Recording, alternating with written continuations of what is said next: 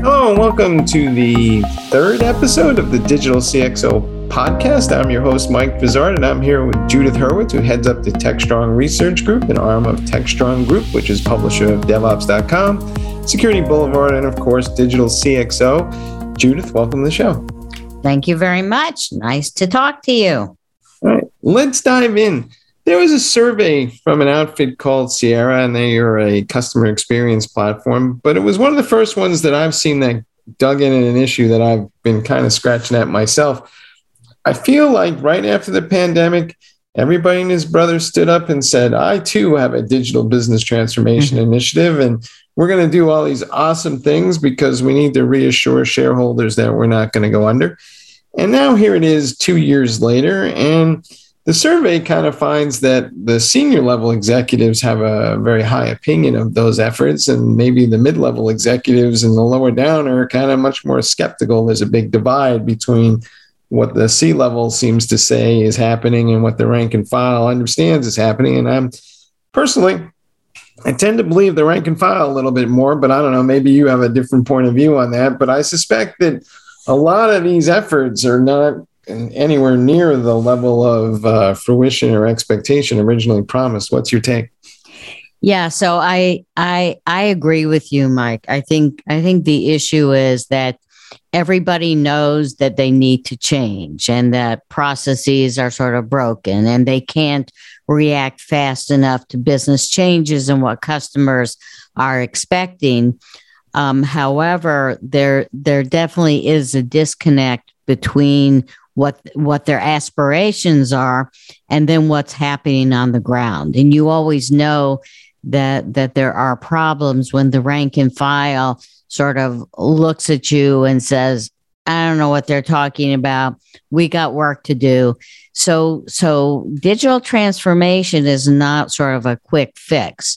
It requires not only you know new technology initiatives but it also requires um, a lot of internal cultural change. And sometimes the cultural change across the organization is much more difficult than, you know, oh, let's pick this this cool technology and and get started. I also feel like it, digital transformation is one of those things that's in the eye of the beholder, and somebody will turn around and say, "We stuck a mobile front end on a legacy app and called it digital business transformation, and didn't really change the processes so much." So, do we need a deeper definition of what this digital process transformation really means, or or there, are there ways to think about it as degrees of transformation? I, I think we actually have to take a step back and and define what it is. Um, I think that's one of the problems with the term digital transformation. Trans, you know, tra- you know, just take the term transformation. What are you transforming? Are you transforming the way you do business, your business processes, the way you use technology, the way people collaborate uh, across business units and business silos. So it's it, it's not one thing. It's a lot of things, and, and I think that you know the sometimes the CEO, uh, you know, intuitively understands the need to support customers better, to change quickly in order to you know um, uh, get more revenue more quickly. But translating that into behavior and to business processes that's something that the team underneath that uh, CEO has to do. And, you know, you might have a, um, a digital uh, CXO, but that person is not, cannot possibly achieve goals in isolation. They have to, they have to um, have everybody around them across the organization being in sync with with what their marching orders are the other thing about this survey that I guess I found, well, I don't know if I would say I'm surprised. I've been at this too long, but um, a large percentage of folks were saying that these initiatives that they launched did not or were not engaged necessarily with their IT squads. And it seems like to me, I don't know how far you could get without IT squads in this thing, but um, do you think that some of these initiatives are just being launched randomly with, I don't know, external contractors? Or how do you launch a digital initiative without thinking about the IT side? Well, if you're not thinking about the IT side, you're probably going about that in the wrong way. And I have a feeling there are probably many um, uh, consulting organizations out there that see dollar signs and and uh, and are are uh, selling digital transformation processes and services with, without a clear roadmap, and and uh, especially where where where companies are really um, very anxious to to make these changes faster because because there's so many threats out there to to you know incumbent uh, companies with you know emerging companies um, uh, coming at them from all angles that it's it's it's actually very difficult. And and they and sometimes digital transformation is a cry for help.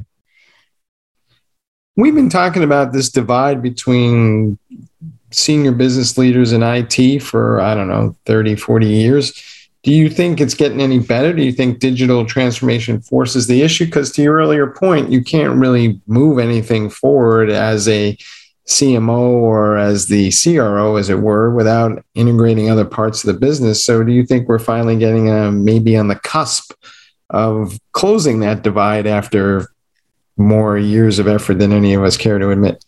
Well, I, I think some of the the tools um, out there uh, from a software perspective are getting better. I think there there's there's more capability out there. There there are more um, uh, systems that that help you um, gain a handle on on things like business process management, you know, compliance and security, um, graphical, you know, interfaces um, new uh, there's a lot of you know emerging very sophisticated technology. I think cloud um, helps a lot some of these saas platforms. But again i think we come back to the idea of yeah there there are tools out there there are processes out there but you you know it it has you know I, I call this you have to start having hybrid teams you can't just have a team that's focused on technology, another team focused on business strategy, and yet another focused on on uh, business process, and and you name it. But um, but but these these teams have have to understand each other. So if you're if you're there uh, building an AI based platform, but you don't understand what the business strategy is and what the business is trying to achieve not just next week but a year from now it doesn't work. So so we have to it's not just you know hybrid computing or hybrid cloud but it's hybrid organizations. Hmm. And you kind of sort through that for a minute. I wonder if we perhaps don't appreciate the complexity of these business processes sometimes i talk to folks and the process has been around so long that there's more exceptions than there are rules in the thing. And if there's not many rules, it's difficult to automate. So, how do we get to some evaluation or discovery process when we're looking at these things that we allegedly want to make digital, but they're not really designed to scale because they have so many exceptions? Yeah, I, I agree with you, Mike. I, I, I think that this is not a new problem. Uh, I remember many years ago when when I worked at uh, John Hancock, and uh, and they uh, as an internal IT group, um, they were talking about, gee, there are these old processes and old rules in these systems, and and we we have to update them because we actually don't know what they do or what know what processes they they manage. Um, and so it's it's a problem that's probably been around um, as, as soon as something be- became legacy, which is probably you know what forty or fifty years, and some of those processes may be as old as that. So it's legacy is really hard, and and there's also there's there's inertia. If something works, why why would you change it? If it's something that you're not familiar with, it it scares people and they're reluctant to say um, okay, I'm going to go in a brave new world that I don't understand. Um, and, and people go back to their corners with what they know. So change is hard, whether it's technology change or business change. It's, it's tough. All right. I think a lot of folks are going to be uh, making phone calls to retirement homes looking for people to explain to them how certain things actually work in their companies because it's been that long and they were probably the last people who remembered how the thing actually operated. If, if they still remember how they operate. exactly. Well, let me shift gears though, because I do want to talk a little bit about AI. And there was this launch of a new set of services from Oracle um, they're essentially pre made or pre configured AI models that Oracle will curate on your behalf. You can then use those against your own data or just go with the models as is, and you call them as APIs. And it sounds relatively simple compared to what we've seen so far. Um, my question to you, though, is um, do you think that AI is going to be this kind of uh, continued heavy lifting effort, or can we get to the point where it is just a bunch of API services that we're calling into the cloud, and we might not even call it AI in the future? They're just new capabilities. I seem to remember a time in my life when people thought word processors were artificial intelligence. You know, things evolve, things move along. Um, and so, are we on the cusp of, I guess, you know, when I talked to one fellow at Oracle, he says the goal is to make all this stuff boring. Um, it, I think it's going to be a while before AI is boring. Um, yes, the, the there, you know, and, and Oracle is not alone. There are many uh, companies out there out there that are um, that are you know creating models. You then populate it with your data, but it's it's complicated because it's not just populating with your data. What is the data? How clean is that data? Um, uh, is it the right data? Are you training the models on your data sufficiently? So so it's it's still it's not an easy process and it won't be for for quite a while. So it's it it is definitely complicated. There there are some other issues as well. For example you know what are what are you tr- actually trying to achieve um, with with your AI models? Um, be, because uh, a lot of what people are doing is sort of at, at one end of the spectrum, it's simple correlation. You know, what's the relationship between A and B? Or on the the more sophisticated spectrum, some of the new stuff is the whole idea of causality. You know, um, you know, it, it may be true that people, that the guys who buy beer um, also buy diapers. So there is definitely a correlation, but it's nonsense. It, it has, it, there's no cause and effect. So, so I think we still have a long way to go. The other issue there is, is trust and explainability. So I can create a model, populate it with data, but I have to be able to explain okay, I decided not to give somebody a loan based on my model and, and the data I populated with. You know, can you explain why I accepted person A and not person B?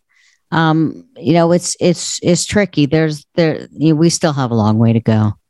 All right. Speaking for all guys everywhere, anytime my wife sends me to the store, I buy beer no matter what because you never know when you're going to. But do you buy diapers? I might buy diapers. It doesn't matter what else. I buy whatever on the list, and then I add beer to the list. um, I think there's a, a, cultural problem coming, and I don't think that we're going to be able to head it off. But we have all these data science teams that are building up their own platforms and their own ML ops platforms with feature stores and all this other stuff. And then we have DevOps teams that have Git repositories for managing artifacts and all these other things. And we're allowing these two teams to kind of work at different cadences and different levels. But eventually, that AI model needs to get shoved into an application somewhere. And we don't really seem to be putting the right processes in place to make that happen or reduce that friction. What we're getting is the classic data science team creates AI model, throws it over the wall, and hopes for the best. Can we do better? Oh yes, we definitely can do better than that. Um, in, in uh, a book that uh, that we wrote um, uh, last year. We talked about augmented intelligence because if you think that you're going to create a model populated with data, put it into an application, you can just walk away. Uh, you're in trouble. For example, let's say that you have uh, an AI platform that reads x rays and it can tell you that, gee, I see a pattern, I see a problem. Uh, do you want that AI model to then say, and based on what I see in this x ray, this is how I'm going to treat you as a patient? Do you want that model to be making that type of decision? Probably not. It, it, you know, it becomes a tool for somebody, for a doctor making a treatment uh, decision. Uh, so, so I think that that's one of the key issues. We, you know, it's not going to be as though AI just go goes uh, remote control and and and does all this work for you and makes decisions. It's much more complicated than that, and and I just th- think that um, AI teams, data scientists who work in isolation are are are failing um, be, because uh, again it comes back to those hybrid teams. You have you have to be able to collaborate between the data scientists, the business leaders, people who understand the data that already exists within within the organization. You can't do any of these in isolation. And then the other issue is the models themselves drift. Business mm-hmm. conditions mm-hmm. change, more data gets collected. Suddenly, the optimization isn't what you thought it was going to be. Probably, maybe you might even had the wrong optimization in the first place because I think a lot of people optimize to what they want to have happen versus what should happen. There's a subtle difference there. Do you think we have the tools for keeping track of all these AI models once they get deployed in production, or are they just all going to get rolled back? Well, we probably, you know, don't have enough control. I think that there are some emerging companies working on that problem, but we're not there yet. Um, the you know the one of the the core issues is when you train a model, you're not done. You have to constantly retrain that model because you're you're in, incorporating new data in there. So unless you're constantly refreshing that, retraining that, you you do have that model drift. Thing things uh, get out of whack. You're making decisions based on on data that's that's no longer relevant. All right. So if you build a model, you're going to own it forever. I want to are. I want to shift a small gear here, though. Um, as I look post COVID, and there's this report out from the folks at Dynatrace just talking about the challenges that people are having around continuous delivery.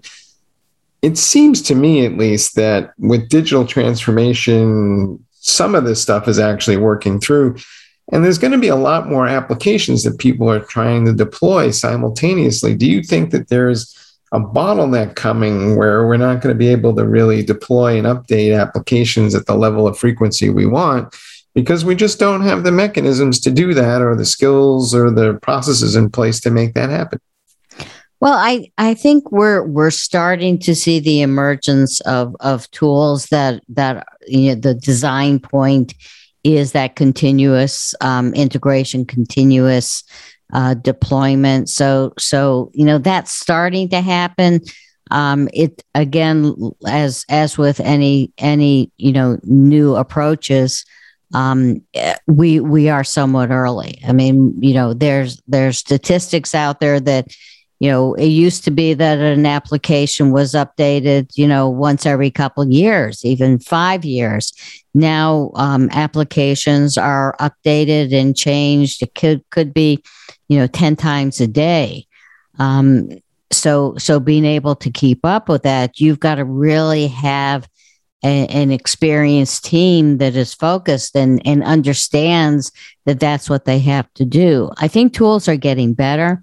Um, uh, in a, a, a uh, survey that uh, that uh, TechStrong Research uh, did not too long ago, we we uh, talked to people in development and deployment, the DevOps teams, and there is really an acknowledgement that things like testing are not is not an afterthought that there is uh, an acknowledgement that that teams whether they're doing development deployment testing all have to work in concert with each other so i i i do see uh, change starting to happen but but uh, but you still have a lot of work to do yeah, I think digital CXOs are going to be in for a surprise. I think they spend so much time launching projects and getting that front end of the pipeline going and then patting themselves in the back without realizing that the back end is pretty clogged as it is. And so yeah. they're going to have a hard time rolling out a lot of For those the, things, but we'll see. Yeah, the, the front end is sexier than the back end.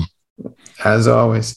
Um, and then lastly, VMware is independent once again. And ah, yes. and and and my question though is, um, you know, when I think about VMware, they are king of the local data center on premises environment. I think their shift to the cloud is a little bit with mixed success, but they're positioning themselves as to become the provider of frameworks, plural, for managing IT services across multiple clouds and and that's a subtle difference in that what they're saying is not really like a hybrid cloud in the sense that there won't be one management console to rule them all there'll be a federated set of management consoles for different capabilities that are integrated with each other and i think a lot of it people have it in their head that somehow or other one day there will be this magic uber framework for managing everything but is that realistic or is the vmware where approach more reasonable um, uh, I'm not sure. Um, you know, the the the idea of multi-cloud has become a a a reality because organizations no longer want to be in the position where okay, we've got one cloud, we've got one server, um, and and we're all set. Um, you know, the reality is different different departments, different divisions all have their their favorite cloud providers. Um, and and companies also don't want to get stuck in a position where they're beholden to a, a single vendor. Um, so multi-cloud is is definitely you know going to be here for a long time. Um, man- managing uh, cloud services is not something that that VM VMware is not the only company uh, focused on this. You've you've got a lot of vendors out there, you know, focused on that. I mean, IBM is doing a lot of work at that area as well, as as um, as our um, you know uh, Google, Google and Microsoft and all the rest. They all have platforms uh, aimed at that. So, you know, is VMware a little bit late to that party. Um, uh, it could be, um, I, you know, I think I think where VMware had a real hold on the market was really th- through their virtual machine platform, um, and that's that's where they really had a lock on on customers. Um, and and you know some some you know some uh, good way to to manage that tor- sort of environment will that translate into a lock on uh, overall cloud management?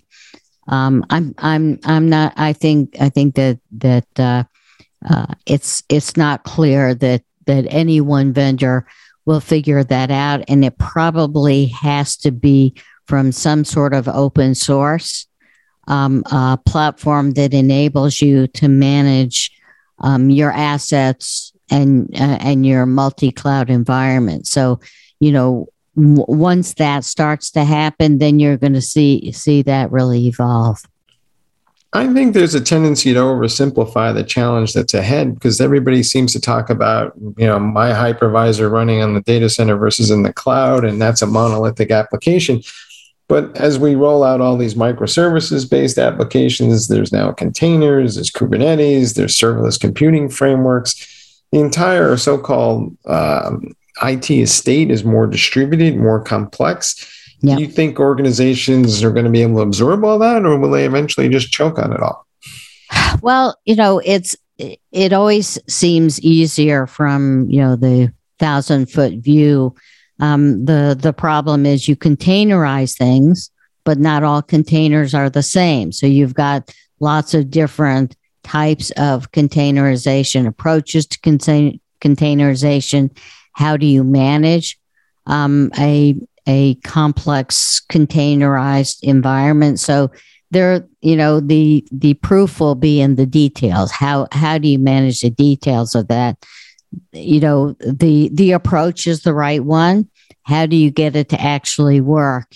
Is is where the challenge is. All right. I think we're saying it's time to roll up our sleeves. Rolling up our sleeves. Judith, as always, thanks for being on the show. Great to great to be with you. All right, and thanks for listening to our show. On the Digital CXO website, you can find complete episodes as well as show notes with links to the stories we discussed today. And you can follow us on your favorite social media platform and subscribe to us on your favorite podcast app. We'll see you all next time.